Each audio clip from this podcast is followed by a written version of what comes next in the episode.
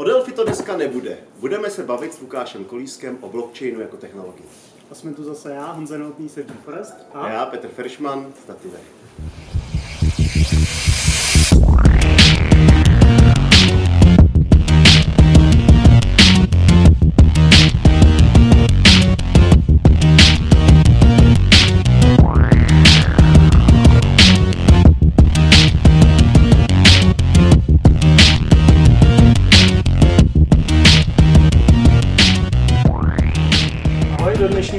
Si pozvali Lukáše Kolíska z CA Technologies a, chtěli bychom ho udělat o blockchainu, protože to je termín, o kterém se hodně mluví, ale s kýmkoliv jsem se bavil, tak jsme zjistili, že máme jako základní mezery v pochopení, jak to vlastně funguje a to jsme, to jsme ITci, tak jsme si říkali, že to zkusíme narovnat a požádáme Lukáše, aby nám trošku vysvětlil pozadí blockchainu nějaký detaily, aby jsme byli chytřejší společně.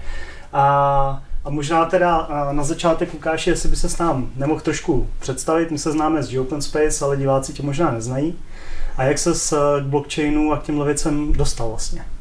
Takže ahoj, díky za představení, jmenuji se Lukáš Kolísko, teď pracuji v CA Technologies a blockchainu jsem se dostal trošku jiným, jiným, jinou cestou než většina lidí přes kryptoměny protože jsem během své kariéry pracoval na různých výzkumných projektech, ať jsem Microsystems na Virtual Java Service kontejnerech, poslední dobou v Oracle jsem pracoval na aplikaci machine learningu pro detekci anomálí ze síťového provozu. A vlastně tam přes ty distribuované systémy a síťařinu eh, a koncenzus algoritmy vlastně jsem se začal zajímat, začal zajímat o blockchain, protože tam vlastně ten koncenzus a vůbec ten distribuovaný systém a pak vlastně jsem objevil ty další, další aspekty té technologie. Přišlo mě úžasně, že vlastně to je spojení takového computer science, eh, kryptografie a na těch vyšších úrovní prostě teorie her, governance, ekonomie, což podle mě zase v tolika, v tolika oborech není.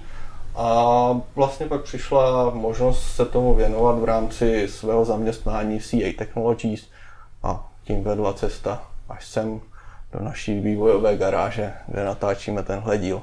A ještě dodám, jak, jsem, jak jsme vůbec mm. přišli na to, že ty jsi ten člověk, se kterým jsme se o blockchainu mohli uh, bavit. Uh, já jsem sledoval, nebo sleduju tvůj blog na, na médiu a tam vyšla řada článků, který eh, rozebírali třeba možnosti, jak aplikovat blockchain na, na jiné problémy, než jsou virtuální měny. A, a vůbec jako některé aspekty tam byly docela hezky rozeberané. Tak to je jako důvod, proč jsme zrovna oslovili uh, Lukáše. A jak jsem říkal, jak jsem se vlastně dostal spíš přes tu technickou část, takže asi nebudu posluchačům, nebudu schopen poradit, co koupit a co prodat, ale, ale právě i, i zkušenosti z různých vlastně konferencí, kde jsme třeba přednášeli, anebo vlastně potkávání se s lidmi, co se pohybují okolo blockchainu, tak to vedlo k tomu zjištění, že opravdu té technické stránce věci moc lidí úplně nerozumí no. a je to trochu taková jako abstraktní malba, že si každý pod tím představí trošku, trošku něco jiného a z toho z toho podle mě i, i pramení trochu to, že, že to očekávání od blockchain technologie vlastně odvíjí se od nějakého toho hypeu a valuace těch kryptoměn a, a moc lidí vlastně nevidí do té technologie. To se snažím právě i prostřednictvím z toho blogu nějakým způsobem víc mluvit o té technické stránce, která je určitě hrozně zajímavá podle mě pro lidi, co, se, co, co pracují v IT, aby se o tom více lidí, aby se o to více lidí zajímalo. Tak jo, tak můžeme se trošku zanořit. Kdyby měl, kdyby měl blockchain, princip blockchainu popsat nějak úplně jako krátce pro úplně nezasvěceného člověka, jak bys to jak bys to popsal? Já bych doporučil přečíst Bitcoin white paper. A tam je to docela... Bitcoin white paper ještě zrovna není úplně komplikovaný, ale Uh, ono je teďka moda, že se píše white paper, ten je jako pro zkušený, pak se píše yellow paper, ten je pro trošku hloupější a pak se píše, myslím, že pink paper, který je pro úplně hloupý, takže... uh, takže si můžu přečet white paper a... Ale eh, ono, ono je to vlastně úplně na to taková nejvíc abstraktní úroveň, se dá říct, že blockchain je prostě účetní kniha. A teď se dostáváme do, do, do, do tvýho oboru trochu.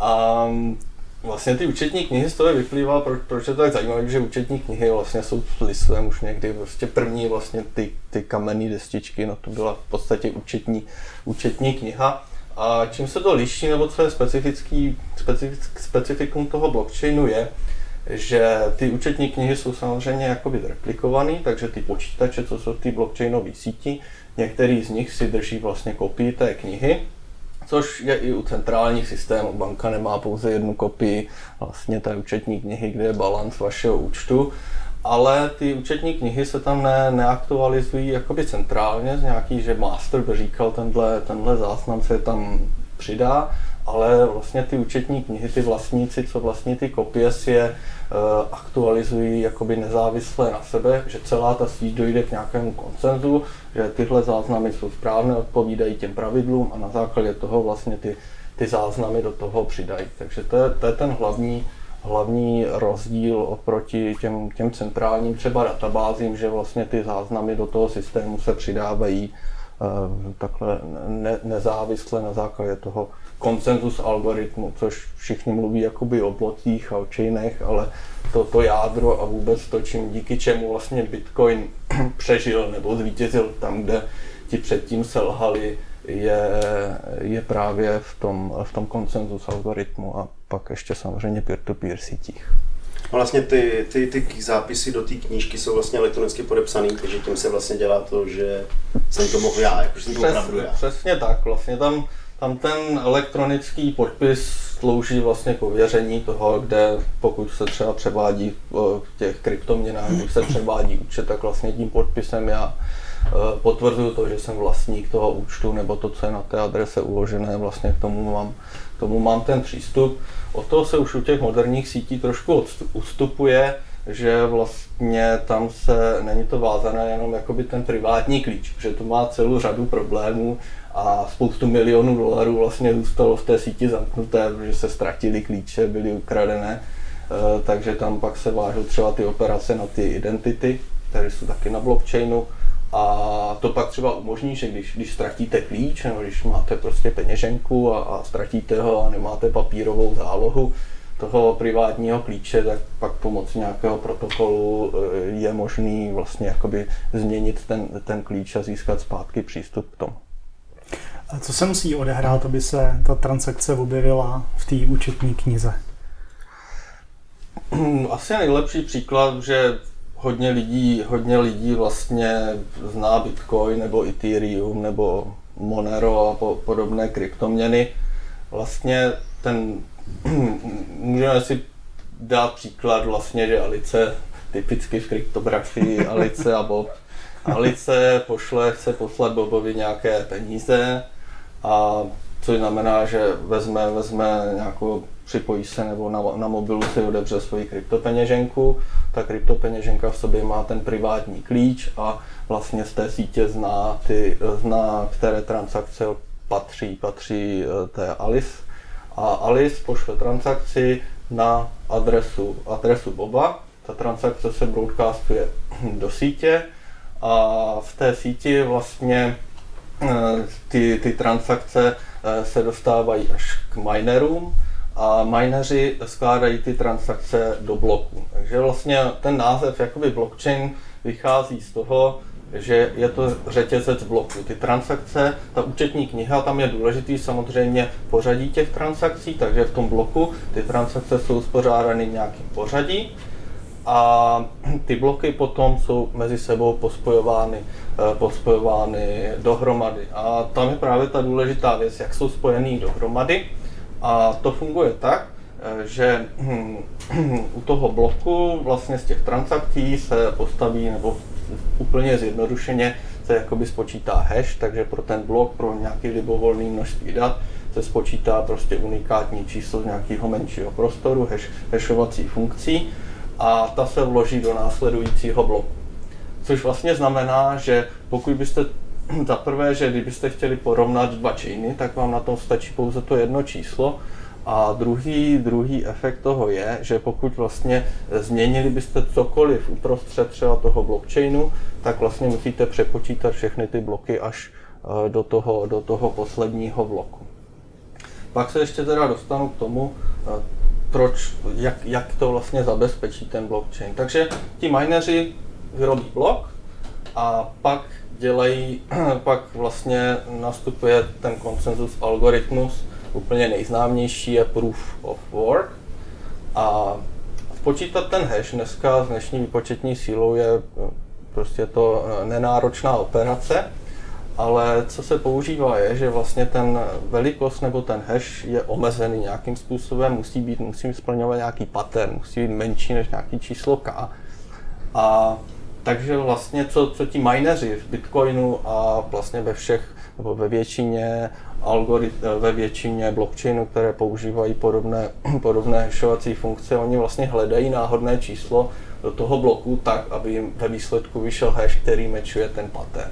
A to, Mm-hmm. Možná ono se to vlastně důležité říct, že vlastně, že udělat takovou jako proč se tohle vůbec dělá, že jo? To je vlastně double spending problém, jo? Že vlastně říct to, že já převádím tisíc korun z mýho účtu někam, tak na to by mi stačil elektronický podpis, ale právě problém je, když bych řekl, tady se má zaplatit tobě tisíc korun a ještě tisíc korun někomu jinému, tak vlastně oba jsou platný, ale vlastně jenom jeden z nich se může províct, že jo? A to vlastně uh, celý ten problém, vlastně proč blockchain existuje, existuje proto, aby vlastně za, zabránil tomu double spendingu proto, a tím vlastně to se řeší tím, že tam je právě ten proof of work. Má tam je zbytečná práce, která vlastně slouží k tomu, aby se věnoval výkon na něco a to nebylo úplně zadarmo a tím se vlastně jako vlastně jako prokázalo to, že, že, že jak to říct, jako, že, že, že se na tom něco jako oddělalo. Teď no, otázka, no, jestli tohle je přesný. Mně se zdá, no, že no, ten no, proof no, of tam, work je, je tam je hrozně důležité to říct, že to je ten double spending, tak, to řeší a právě proto tam je ten, t, jakoby ten konsenzus a protože by si si mohl vypočítat kdokoliv jakkoliv, tak se, se právě dělá ten proof of work, aby, a to je to vlastně o čem povídáš. Double spending problém je teda přesně, to je, to je specifický problém pro kryptoměny a to je i tak. důvod, proč vlastně Bitcoin se udržel, že jako první vlastně v roce 2008 Satoshi Nakamoto, dodnes taková mýtická postava, že nikdo neví, kdo to byl, jestli to byl jeden člověk, skupina vědců právě vydal ten uh, white paper, kde popisoval systém peer-to-peer uh, cryptocurrency a podařilo se mu to vyřešit nebo spojení několika technologií na, na globálním měřítku bez centrální autority. Když a ten double spending problém je přesně o tom, že prostě když mám nějaký jakoby digitální asset, tak virtuálně zadarmo ho můžu milionkrát do nekonečna jakoby kopírovat a použít ho třeba k placení. A tohle právě řeší ten konsensus algoritmus.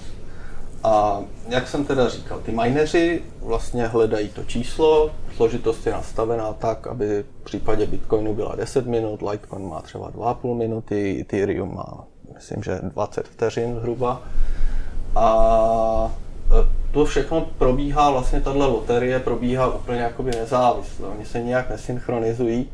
A když, když to ten miner vyřeší, tak to announcene, announcene do sítě a on to dělá, protože on si do toho bloku sám teda z Coinbase transakce právě získává vlastně ten svůj výdělek, se mintují ty, ty bitcoiny, plus on dostane vlastně fee, které jsou připojeny k těm transakcím. A teď to může nezávisle a on to teda announce do té sítě a ty nody v té síti si vezmou ten blok, zkontrolují a když je validní, tak si ho připojí do toho chain. Ale protože může nastat to, že vlastně jak je to úplně asynchronní a nezávislý, decentralizovaný, tak těch vítězů může být jakoby virtuálně ve stejném čase několik. Takže ten, ten blockchain se vám může začít, začít větvit.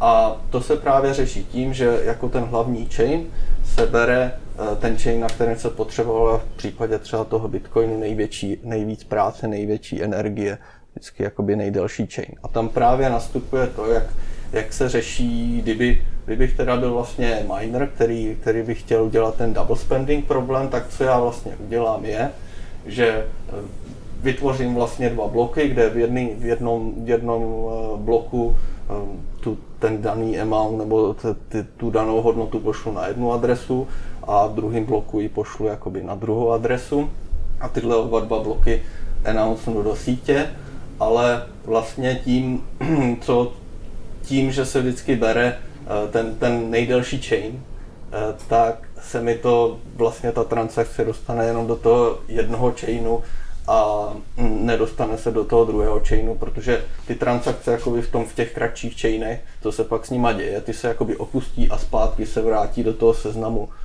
ze kterého vybírají, vybírají ti mineři. A to je vlastně i, i základ toho, jak funguje nebo princip 51% útoku nebo majority útoku.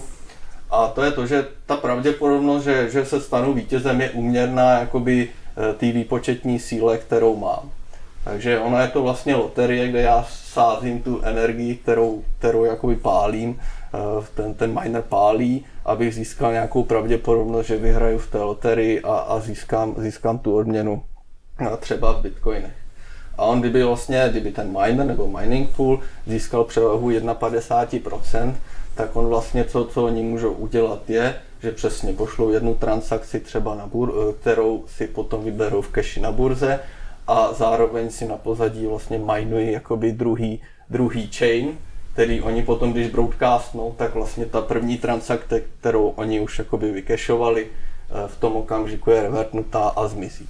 Hmm. Takže tímhle, tímhle způsobem vlastně může probíhat ten, eh, ten, ten útok vlastně tou, tou majoritou. Ještě mě prosím tě osvětli, a těch transakcí chodí prostě paralelně tisíce, a ty jsi říkal, že vlastně v rámci toho bloku vždycky je seřazený seznam těch transakcí.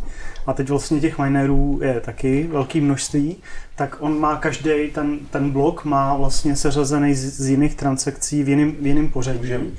A vlastně důležité je potom, až se spočte ten, ten hash, nebo až se vypočte to správné číslo, tak ve chvíli, kdy se to teda announcene, že to má se zařadit do té účetní knihy, tak se to bere od toho vítěze. Takže ty různé kopie, takže ta jedna moje transakce, kterou dám, tak to taky dávám něco jako na burzu, kde si potom chmátnou prostě ty, ty mineři a začnou nad tím počítat. Přesně tak. Oni si vlastně ty transakce dostávají do něčeho, v případě Bitcoinu, čemu říkají mempool, kde opravdu všechny oni si dávají ty transakce a typicky, protože se samozřejmě chovají ekonomicky a ty transakce k sobě mají připojené nějaké, nějaké to fee, mm-hmm. tak oni si vyberou, nebo ten algoritmus je může být složitější, ale mm. úplně v nejjednodušším případě si vyberu, že velikost bloku je omezená horních x transakcí, tak abych měl největší zisk. Mm-hmm. A oni dělají i validaci, protože samozřejmě nechtějí jakoby zvalidují, že, že ty transakce vlastně, že je splněný, že tam není double spending, že vlastně to, co se převádí třeba v té transakci, odpovídá tomu zůstatku,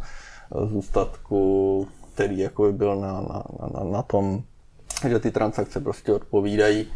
A to potom announce, no, ale i ty vlastní nódy, když to ty full nody, které mají opravdu tu plnou databázi, vlastně potom provádí validaci a připojí pouze ten validní blok. Takže jakoby tvoje transakce se může zároveň ocitnout v různých blocích a může se tam ocitnout na různých místech, ale v tom finálním blockchainu se vyskytne jenom, vlastně vyskytne jenom jednou.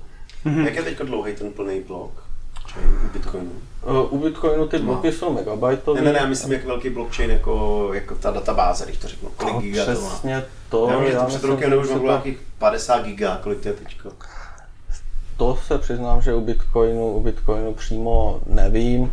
Tam právě se řešilo, co má třeba rozdíl je mezi Bitcoinem a Bitcoin Cash je vlastně velikost toho bloku, protože vlastně nebo toho, toho jednoho bloku, že čím, čím větší máte blok, tím víc transakcí naraz se dostane té 10 minutové frekvenci, takže tím se jakoby zvýší, eh, zvýší propustnost té sítě, ale má to zase nějak efekty na druhou stranu, i, i z hlediska bezpečnosti té sítě, protože spoustu vlastně těch full nodů, tím vám potom rychleji roste ten blockchain hmm. samozřejmě a je to, je to náročnější vlastně na ty nody, takže některé nody vlastně které běží třeba na nějakých úplně jakoby ne výpočetně silných, eh, výpočetně silných počítačích by, by z té sítě vlastně odešly třeba do jiné sítě, takže ono to je, tam, tam musí existovat, existovat nějaký balans.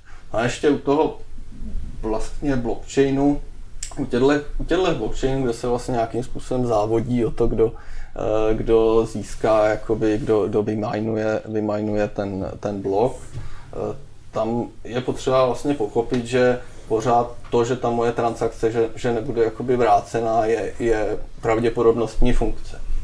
Protože, jak jsem říkal, že ten blok, ten chain se může větvit a potom prostě přijde to, to rozhodnutí, že který, který vlastně se stane tím hlavním blockchainem a pokud je ta vaše transakce v tom vedlejším, tak, eh, tak může, být, může se jakoby vrátit a, a teoreticky vlastně nemusí proběhnout. Takže třeba u toho, u Bitcoinu je potřeba počkat alespoň 6 bloků, kdy máte jakoby dostatečně velkou pravděpodobnost, že ta transakce už zůstane permanentní, což znamená, že, eh, že je potřeba vlastně počkat hodinu. Hmm. U těch rychlejších, u těch rychlejších blockchainů eh, jste řekli, že, že to vlastně ta pravděpodobnost, eh, že potřebujete kratší čas, ale tím, že, tím, že že ta frekvence generování těch bloků je větší, tak je zase větší pravděpodobnost, že se ten blockchain bude větvit. Takže to není jakoby takhle úměrný, úměrný tomu. Jsem možná na začátku trošku uh, ne- nepostřehl, to znamená, ten blok se uzavírá u třeba u toho Bitcoinu nejdéle po deseti minutách, anebo pokud přesáhne velikost? Nebo ne, tam to není omezený, omezený velikosti, takže tam je vyloženě daná, daná frekvence mm-hmm. uh, o ta jakoby generování bloku na, na základě toho, že, že se naplní, se používá v private blockchainech, ale v, v public blockchainech je ta frekvence jakoby v průměru, mm-hmm. v průměru daná. On, jakoby tím, že ten Bitcoin byl i první, eh, tak se ta frekvence nastavila jakoby dost konzervativně, takže oni v těch public blockchainech fungují dneska jakoby s kratší frekvencí. Má to prostě tu nevýhodu, že se vám ten blockchain může větší pravděpodobnost, že se bude větvit, takže musí se čekat jakoby navíc potvrzení, ale obecně tam taky jde o to, že vy máte jakoby ohromný, jakoby decentralizovaný, distribuovaný systém a potřebujete, aby se ty, aby, aby se ty transakce jakoby zvládly rozšířit, mm-hmm. rozšířit jakoby celým, celým tím systémem. Proto, proto je vlastně i nastavená, nastavená tato tato ta frekvence. Právě vždycky, když slyším, jako jak všechny problémy na světě může řešit blockchain, tak já si vlastně vždycky říkám, jako když blockchain je vlastně multimaster databáze s velmi nízkou rychlostí zápisu, že jo? Kolik to je kilobajtů, jako? To je, to je, ani se nedá říct v kilobajtech skoro. Eh, no, no, protože, ono... jo, a vlastně, co, co mě tam jako zaujalo, bylo vlastně, že, že, že potom, když dělám vlastně ty převody, tak oni vezmou tu, tu kompletní historii a jedou prostě, jestli opravdu tam ten převod jde udělat a podle toho teprve provedou tu kontrolu. No, oni samozřejmě ty nody to nepočítají vždycky od začátku. Ne. Oni si drží ne, něco, něco jako world state, kde vlastně mm-hmm. to mají dopočítané a, a na základě toho oni pak jakoby to, to ověření, ověření dělají rychle. A ono přesto síť teče jakoby ohromné množství dat. Třeba u Etherea, kdybyste chtěli běžet full node, tak to na normálním hard disku vlastně ne, ne, ne, nestíhá, nestíhá se zapisovat, ale ten vlastní chain je docela, docela lehký, ten je podle mě v desítkách gigabyte, ale potom jakoby ten stav, eh, stav eh, je, ohrom, je jakoby ohromný.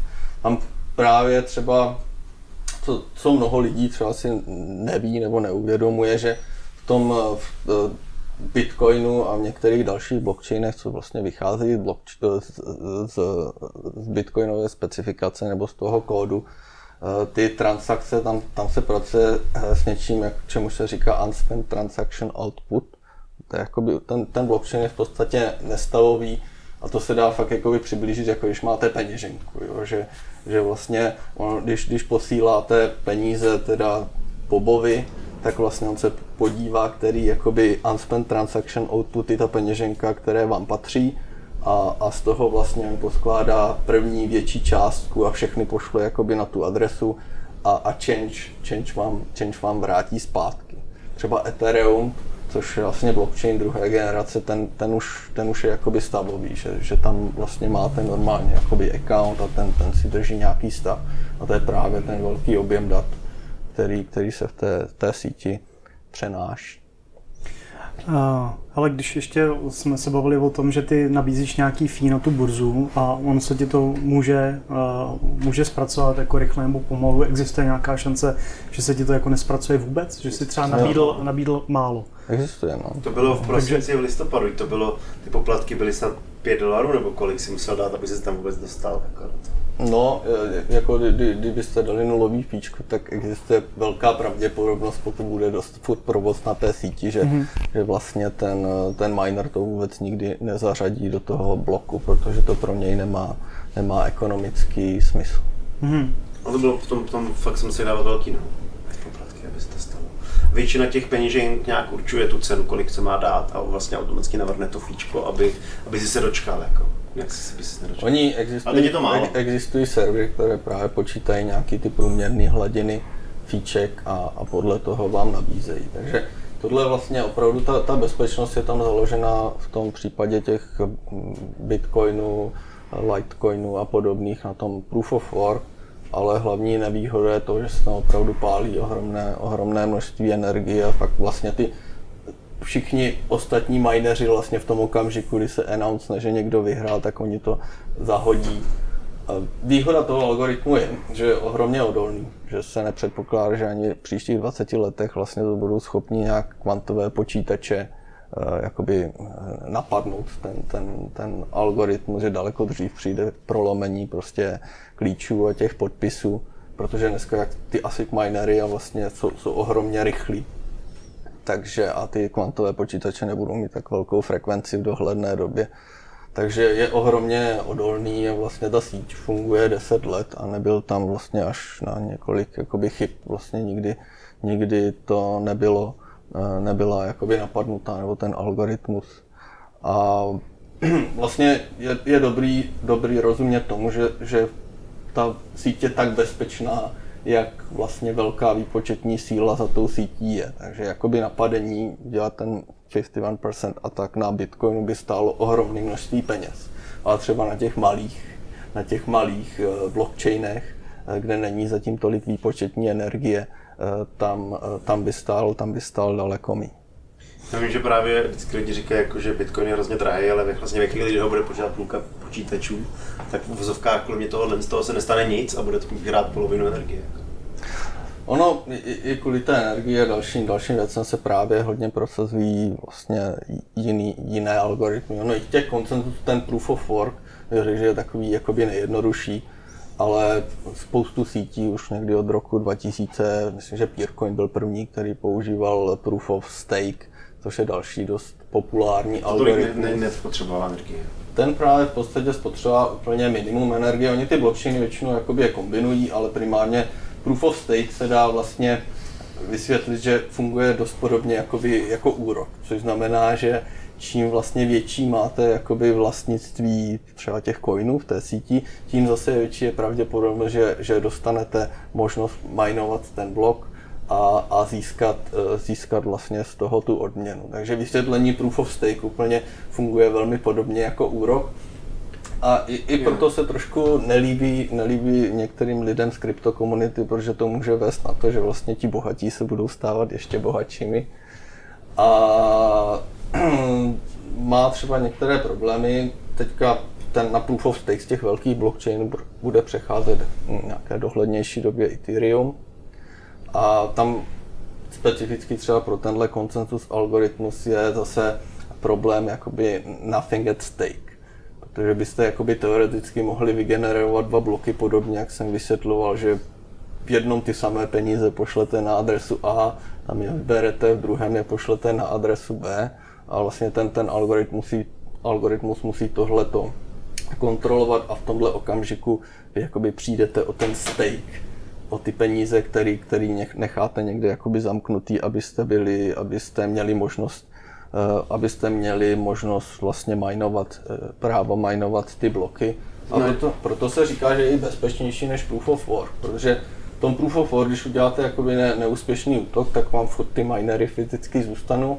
V tomhle proof of stake, v tomhle okamžiku se proběhne něco jakoby slashing, přijdete vlastně o ty peníze, takže jakoby vám schořela jakoby minovací, Že jako minovací dát farma. peníze do toho, abych mohl dělat to a, pak- a podstatě- čím víc vlastním peněz, tak já jako dám prostě milion na to, abych počítal síť, když to řeknu, a pak dostávám prachy. A tam se asi nic- Ale nemůžu s nimi operovat. to se nic ne, nepočítá, ne? Můžeš to trošku jako detailně vysvětlit, ten proof of stake? Eh, V tom proof of stake v principu vlastně ne- ne- neděláte jakoby tuhle tu práci, nebo úplně přesně tam furt někde na pozadí je z nějakých technických důvodů, třeba částečně proof of work a i v té první fázi, kdy se bude přecházet Ethereum, je to furt tam bude vlastně se používat proof of work, až, až každých 50 bloků se použije proof of stake, ale eh, technicky to jakoby není potřeba, i fakt co uděláte, jakoby dáte, do, dáte jakoby zálohu, nějaký, nějaký ten coin, třeba myslím, že chtějí mluvit tisíc a víc Ether, dáte do zálohy a na základě toho vlastně získáte prostě pravděpodobnost uměrnou tomu stejku, že budete moct vyrobit, vyrobit nový blok. Mm-hmm. A v tom novém, z toho nového bloku tam už se nebudou tam už se nebude to inflační, nebudete získat jako v Bitcoinu eh, vlastně v každém tom bloku nějaký ty, ty mintovaný nový, nový bitcoiny, ale bude, vlastně bude to na základě těch fees, které budou připojené k transakcím. A teďka vygenerujete, vygenerujete ten blok a, a pak tam jsou samozřejmě validátoři, kteří, kteří ten blok kontrolují a když se vlastně přijde na to, že, že jste že jste se chovali jakoby špatným způsobem, že jste třeba chtěli udělat ten double spending, tak v tom případě vy přicházíte, přicházíte o ten stake. A jakým způsobem se mi zvětší ta pravděpodobnost? Já dostanu nějaký jakoby rozsah třeba těch hashů, v rámci kterého můžu pracovat, který je nějak rozdělený, nebo Ono to celý jako u toho Bitcoinu je, že vlastně je to jako, že ty, ten, toho bloku, ty prostě řekneš, hele, eh, tady potvrzuji tyhle ty operace, a teď tam teda se počítá to číslo, aby vycházel ten, ten součet nulový, ale tady prostě řekneš, OK, já vsázím tisíc dolarů na to, že to takhle podepíšu a pak se zřejmě nějak losuje, kdo, kdo přesně dostane ty peníze a podle toho, kolik si tam dal těch peněz, tím větší je ta pravděpodobnost. No tomu právě to nerozumím, znamená... protože jakmile se losuje, tak to už je zase nějaký centrální losovač. To nemusí být na centrální, Nebo to může být ne, ne, je to právě, je to právě jako. úplně zjednodušeně se dá říct, že to je právě vlastně se získá nějaký prostor těch, těch hashů a na základě to ten je uměrný, vlastně ta velikost stejku je pak jakoby uměrná, uměrná tomu. Jo, tak jsem si to myslel správně. Takže vlastně ty bohatí hlasují o tom, nebo ty tam dali ty prachy, hlasují o tom, jak, jak má ten blockchain vypadat do budoucnosti. A on, on celkově tam ten systém je navržený tak, že by zase potřebujete, abyste jakoby zabránil tomu, že se to bude nějakým způsobem centralizovat. Ne, nevýhoda toho proof of stake je, že že musí být člověk online, takže nebo měl by být 24-7 ten stroj, který je zapojený v tom proof of stake online, eh, protože když, když není online po nějakou dobu, tak ta síť ho zase penalizuje a může přijít jakoby o část, mm-hmm. o část toho stakeu. Takže to není jenom, když jakoby, eh, řekněme nehlasuje, ale i v případě, že že jakoby ne, ne, nebyl, by, nebyl by připojený vlastně k té síti a neúčastnil se, neúčastnil se toho konsenzus protokolu. A je docela zajímavá přednáška, určitě doporučím na YouTube, právě Vitali Butarin mluví o tom, o tom jakoby ekonomickém modelu a myslím, že i pro ne-IT ne člověka je docela to zajímavé, to je, to je jakoby ta governance část toho, toho koncenzu, jak jakoby ty jednotlivé parametry toho systému nastavit tak, aby zůstal jakoby decentralizovaný, aby, aby, ti, aby ty nody vlastně byly, ti mineři byli, mhm. validátoři byli ochotní nebo aby byli motivovaní se chovat jakoby správně, aby proto měli typicky jakoby ekonomický motiv. Existuje nějaký ještě další uh, druh toho koncenzu? My jsme tady měli proof of work, proof of stake a je ještě nějaký další přístupy k tomu? Uh, vlastně ještě do téhle kategorie jakoby vylepšení nebo většina těch ostatních algoritmů jakoby vychází hodně hodně z, z těch proof of work a proof of stake s, nějak, s nějakou jako modifikací. Třeba eh, ty moderní blockchainy jako EOS používají delegated proof of stake, protože jim to ještě jakoby zrychlí, že ne, ne vlastně jsou tam nějaký jakoby vybraní validátoři, kteří jsou delegovaní těma ostatníma nodama a, a, a ti, ti provádí validaci. A pak je jakoby úplně druhá skupina, algoritmů, které jsou vyloženě jakoby voting based, že tam jsou přímo, které se používají hlavně v private blockchainu, že jsou tam přímo eh, delegovaní nebo přímo určení, určené nody, které, které dělají tu validaci a, a vlastně volí ohledně, ohledně toho bloku a v případě, že tam je nějaké kvórum, prostě určitý procento eh, těch volitelů zvolí, že ano, tak v tom případě ten blok je okamžitě jakoby finalizovaný. Takže tam mm-hmm to je právě hodně důležitý třeba v těch enterprise use casech, že, že tam opravdu není, že ta transakce má nějakou pravděpodobnost, že nebude revertovaná, ale že vlastně okamžitě, okamžitě finalizovaná. A tam patří právě různý, různý eh, varianty něčeho, čemu se říká Byzantine fault, fault tolerant algoritmy. Eh, když se zeptám na ty na problémy, které jsou s tím spojený, hodně se mluví uh, jedna, která o tom, že to časově trvá dlouho a, že to v podstatě není na nějaký to, že jdu na kafe, zaplatím, zaplatím tím kafe, protože ten kavárník, jestli jsem to správně pochopil, tak hodinu si nemůže být jistý, jestli reálně za to kafe ty, ty, ty, ty bitcoiny dostane, a, nebo ne je, je, je nějaká, nebo jak, jak se ta, ta síť popasovává s, s tím problémem té rychlosti? Uh, ono, ono vlastně třeba jako v případě platby za kafe už jakoby reálně třeba při použití Litecoin už během vlastně několika vteřin on dostane potvrzení. Tam spíš třeba v těchto těch případech, kdy, kdy jde o to, eh, kdy jde o to se ty, ty, jakoby dělat mikroplatby za kafe a tak, eh, jde tam o, o nastavení toho, toho rizika. Takže já, když bych prováděl velkou platbu, já nevím, kupoval auto, tak pak jakoby ten prodejce by měl počkat alespoň tu hodinu, aby si byl jistý. V případě, že je to platba za kafe, tak tam má riziko, že třeba přijde teda o jedno euro nebo třeba o 40 korun a tam, tam mu jakoby stačí, stačí ten uh, stačí jakoby jedno potvrzení. Ono je třeba dobrý i hodně se to porovnává s, jakoby s propustností uh, VISA sítě, která zvládá prostě desetitisíce transakcí uh, za vteřinu ale tam je zase potřeba říct, že eh, když, když se to srovnává s blockchainem, tak zase tam jakoby ten clearing, než se udělají všechny hopy přes ty, přes ty banky v tom protokolu, prostě trvá třeba lokálně den, dva, přes hranice to trvá třeba 5 až 8 dní. Když to vlastně i u, u těchto těch kryptoměn nebo u, u těchto těch blockchainů sice vlastně ta transakce jako taková to potvrzení nedostanu okamžitě, negarantuje mi to tam ta visa, mm-hmm. ale, ale vlastně pak už ta transakce je jakoby finalizovaná, ať se jedná kdekoliv po světě, prostě během třeba desítek minut nebo během minut u, u, těch, u těch blockchain.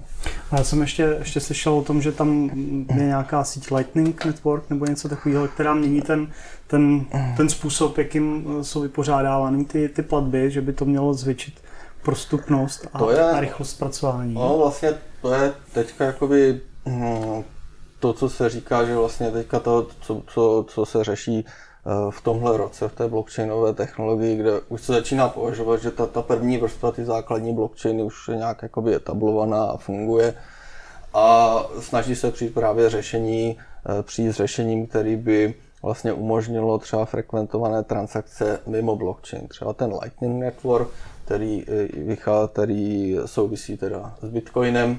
Eh, tam vlastně, eh, tam vlastně jde o to, že ty třeba pokud my dva bychom spolu chtěli jakoby obchodovat nebo třeba hrát nějakou hru a chtěli jsme prováděli hodně velké transakce, hodně velké množství transakcí, tak vlastně na tom blockchainu si mezi sebou otevřeme kanál. Tam můžeme jakoby mimo ten blockchain jenom mezi sebou provádět ty transakce a potom, když třeba dohrajeme tu hru nebo do, do, ukončíme vlastně nějaký ten, ten scénář těch transakcí, tak se to zpátky jakoby uzavře na ten hlavní chain. Takže ten, to, tohle to, to řešení vlastně těch, co se říká jako stavový kanály nebo eh, obecný stavový kanály, v případě teda Lightningu to není obecný stavový kanál, ty mají právě za cíl jakoby udělat udělat offloading, že nepoteče tolik transakcí mm-hmm. mezi, že, že vlastně ty strany můžou jakoby provádět ty transakce mimo ten chain a pak jakoby zpátky udělají vlastně zápis o nějakým jakoby konečným, konečným zůstatku na ten main chain. Ale je tam, je tam prostředník, kterým se věří do té doby, než se to dostane do účetní knihy toho, toho no, prostředník, vlastně ty dva ten... lidi, co, co, jsou účastníci, co jsou účastníci toho kanálu, si jak, jakoby musí, musí věřit a tam je právě rizik, nebo problém je, že vlastně musí zůstat online tak, aby jakoby ten jeden jako nevyblokoval druhýho nebo nezavřel, nezavřel ten kanál. Takže ono to má celou, celou řadu problémů. E, pak je to vlastně složitější, že ty, že, že ty kanály jakoby se z nich vytváří, vytváří síť, že je tam několik prostředníků, kde vytvořím kanál k jednomu a ten má prostě kanál dál a dál, mm-hmm. že, že takhle můžu jakoby mimo, mimo tu síť probíst, probíst jakoby platbu, eh, platbu až, až k nějakému dalšímu, se kterým mám přímo otevřený kanál, protože to otevření kanálu samozřejmě taky, taky jakoby něco stojí. A druhý, druhý, druhá věc, která, která se hodně řeší, je právě um, Protože u tohohle stavového kanálu tam musím mít při tom otevření vlastně mám daný přímo, přímo, kdo, kdo jsou jakoby účastníci. Druhý řešení jsou vlastně sidechainy, že mám jakoby opravdu vedle, vedle, vedle blockchain, tam je třeba Lumix, který se specializuje na hry, kde vlastně ta celá hra se odehrává na nějakým jakoby odevřu, odevřu kanál zase, ne, nebo odevřu ten sidechain na hlavním blockchainu, potom celá hra se odehrává na nějakém sidechainu, který je rychlejší, nepotřebí tak zabezpečený a pak zase vlastně se to eh, zpátky jakoby udělá settlement a odevře se, odevřou, zapíšou se třeba ty zůstatky na ten hlavní, na mm-hmm. ten mhm. hlavní chain.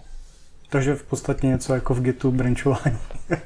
no, jde o to, že nejde tam jenom o tu rychlost, ale prostě jakoby dělat, dejme tomu psát aplikace nad blockchainem je problém nejenom kvůli té propustnosti, ale i kvůli, i kvůli ceně. Hmm. Že to je, to je hodně drahé. Ty poplatky, no. Když to je 5 dolarů potom za transakci, tak to vychází drahé. Takže to vlastně to se říká, že teď, teď se vlastně ty firmy, co, co inovují blockchainu, právě soustředí jakoby hlavně na tu, na tu druhou vrstvu. Ale třeba co se týká poplatku, tak třeba NIO, což je teďka jakoby, co se hodně prosazuje, jakoby jeden z nejinovativnějších blockchainů, ten, ten vlastně ty transakce je možný bez, dělat bez poplatku, používá teda delegated proof of stake, zase se tam teda vlastně musí, musí jakoby stakeovat za, za RAM a za CPU, ale když je uvolníte, tak dostane ten, dostanete ten stake zpátky. Takže jakoby už jsou, začínají se objevovat řešení, které umožní třeba nad, fakt nad blockchainem psát jakoby interaktivní interaktivní hry a podobné věci. No a další z hodně diskutovaných jakoby problémů nebo takových uh, úzkých míst blockchainu je energetická náročnost. Já jsem někde, uh, někde dočet se, že uh, to jsou desítky, desítky kWh na podepsání jednoho bloku nebo uzavření bloku. No a, nebo nějaký, work, myslím si, že nějaký snad jako 900 jsem si teď počítal aktuálně uh, nebo hobby, možná i několik tisíc jakoby, korun v přepočtu to stojí uzavřít ten, ten jeden, a jeden blok. To je, to je přesně díky tomu, a... že vlastně ta výpočetní síla toho, toho blockchainu ku podivu, i když vlastně cena těch kryptoměn jakoby klesá, takže ti mineři už dneska jsou docela blízko i v těch zemích, kde je levná energie k nějaký jakoby rentabilitě. Ale opravdu, že vlastně pouze ten jeden, co spočítá ten hash a ostatní všichni tu energii zahodí. A to je právě jeden z důvodů, proč vlastně většina těch nových blockchainů eh, jakoby ty, ty druhé generace a další už, už nepoužívají ten proof of, stake, eh, proof of work, ale používají proof of stake, nebo existují třeba další jakoby zajímavé, třeba proof of elapsed time, který se používá v private blockchainech, který je energeticky nenáročný. Nevýhoda je, že potřebuje teda vlastně ten funguje tak, že každý ten node, co dělá validaci, si náhodně zvolí číslo a potom po tu dobu toho čísla, po tu dobu potom jakoby čeká a pak vygeneruje blok. A hmm. samozřejmě, aby, aby tohle fungovalo správně, tak právě to musí běžet jako ve speciálním SGX environmentu, který mají Intel procesory, tak, aby se dalo prokázat, že, že vlastně jakoby nepodváděl že existují. To znamená, existují. on v podstatě, to je jakoby náklady ušlý příležitosti. On prostě hmm. si jako sám sebe zablokuje, zaslípuje na určitou dobu. Přesně tak. Nevyužívá ten procesor a to je v podstatě ta cena, kterou jako platí. Ten, no, vlastně tím, tím se řeší, jakoby, tím se řeší ta distribuovaná loterie. Řekl pravdu, že, že opravdu výběr toho, kdo minuje ten blok je, je náhodný. No. no vlastně ještě k tomu proof of work, ona ta cena hrozně odpovídá kvůli ty náklady, ta energetická spotřeba odpovídá jako ceně bitcoinu, protože ve chvíli, kdy ty těžaři zjistí, že se to nevyplatí a půlka z nich to zavře, tak se vlastně té v druhé půlce zdvojnásobí pravděpodobnost, že dostanou tu odměnu, která bude jakoby furt stejná. A tím pádem najednou bude poloviční energetická jako náročnost toho bitcoinu. Jo toho Bitcoinu teda se furt bavíme o těch kryptoměnách, ale toho Bitcoinu tam je to trošku specifický díky tomu, že vlastně ten algoritmus, kde se používá SH 256 se dá, dá hrozně zrychlit právě pomocí těch ASIC minerů, specificky navržený na to vody. Takže ti, ti velký těžaři používají právě jakoby specifický hardware, takže pro ty minery není jednoduché utéct jakoby k jinému, můžu to jako vyhodit a mm-hmm. není pro ně jednoduchý utéct jakoby na jiný blockchain, protože tam, tam, tam se to, tam, tam vlastně nemůžou použít ten miner. takže třeba sítě jako Ethereum a, a, a další, které používají jiný, jiný algoritmus a dají se třeba těžit na grafických kartách, tak uh, tam, tam je jakoby to riziko, že, že by z té sítě vlastně utekli, utekli ti No, mineři. prostě, Když se to nevyplatí, tak je vypnou, že jo. Což teda jako prodělají No, no, ale- peníze, ale no, No, jde o to že oni každou chvíli řeší, jestli tam ty náklady za tu elektřinu jsou menší, než to, kolik vydělají. A když je to prostě větší, tak to vypnou. Rozumím. Ale kdyby se to nevyplatilo. Rozumím, a v tu chvíli se ostatním zvedne pravděpodobnost. Takže vlastně ta cena je taková proto, protože se to vyplatí. A jakmile se to vyplatí míň, tak všichni sklesnou pod to zase, aby se to No, vyplatilo. no z globálního pohledu, že to, co mě na tom vadí, je to neuvěřitelné množství vyhazování elektřiny oknem. Jako. Jo, ale A- ten proof of stake to řeší vlastně. To tohle. jsem se právě chtěl zeptat. Ve chvíli, kdyby se chytly tyhle ty jakoby in- inovativnější přístupy, tak by se dalo říct, že ta, ta, ta faktická náročnost zpracovávání těchto z těch distribuovaných transakcí by se dala při, přirovnat k tomu, jak to prostě funguje v bankách, že by to opravdu bylo i uh, konkurenceschopný Jako s- energeticky vůči bance bych řekl, že jako ne, protože tam těch počítačů vždycky musí být víc, jo, než je to v té bance, ale tak to bude stokrát tolik, co banka. Jako. Tak jakoby úplně nenutně. Já si třeba myslím, že jako budoucnost není v tom, že bude existovat jedna jakoby gloga- globální blockchainová síť, ale že bude těch sítí prostě existovat několik a, a tam potom už třeba nebudou mít, nebudou mít jakoby tolik, tolik nodů, nebude tam, mm-hmm. bude tam daleko jednodušší ten algoritmus a pak právě vlastně ty transakce třeba budou, budou jakoby používat tu velkou globální síť vyloženě jakoby kotvu jako k ověření, protože už oni všechny ty myšlenky, jako o kterých se tady bavíme, to je, to je věc jakoby z minulého století, všechno z toho bylo vymyšlené prostě v 70. 80. 80. letech, jo. takže mm. trošku takový, jsme se bavili v minulém století o, o páře, jo. Tam, tam šlo o to, že se to všechno spojilo dohromady a dnešní vlastně internet a technologie, technologie to nějak jako umožňuje. Takže tohle, ono se to na každé konferenci se tohle téma řeší, protože to je taková věc, kterou jakoby všichni rozumí, ale jako z dlouhodobého hlediska si nemyslím, nemyslím, že tohle bude problém nebo něco, co by tu technologii blokovalo. Mhm. Já myslím, že to je taková pěkná tečka, že bych možná ukončil tenhle ten díl a pak bychom se vrátili k dalšímu, to je k praktickému použití blockchainu. Já jsem třeba viděl meditaci na založenou na blockchainu. Ne, nebyla to náhodou náboženská, a Náboženská nábožen- sekta. náboženská sekta. tak to jsem, tak to jsem viděl. tak jo, no, tak Tak jo, se ale těšte na další díky díl. a dalším dílu. Tak jo, díky. Ahoj. Tak ahoj. Tak.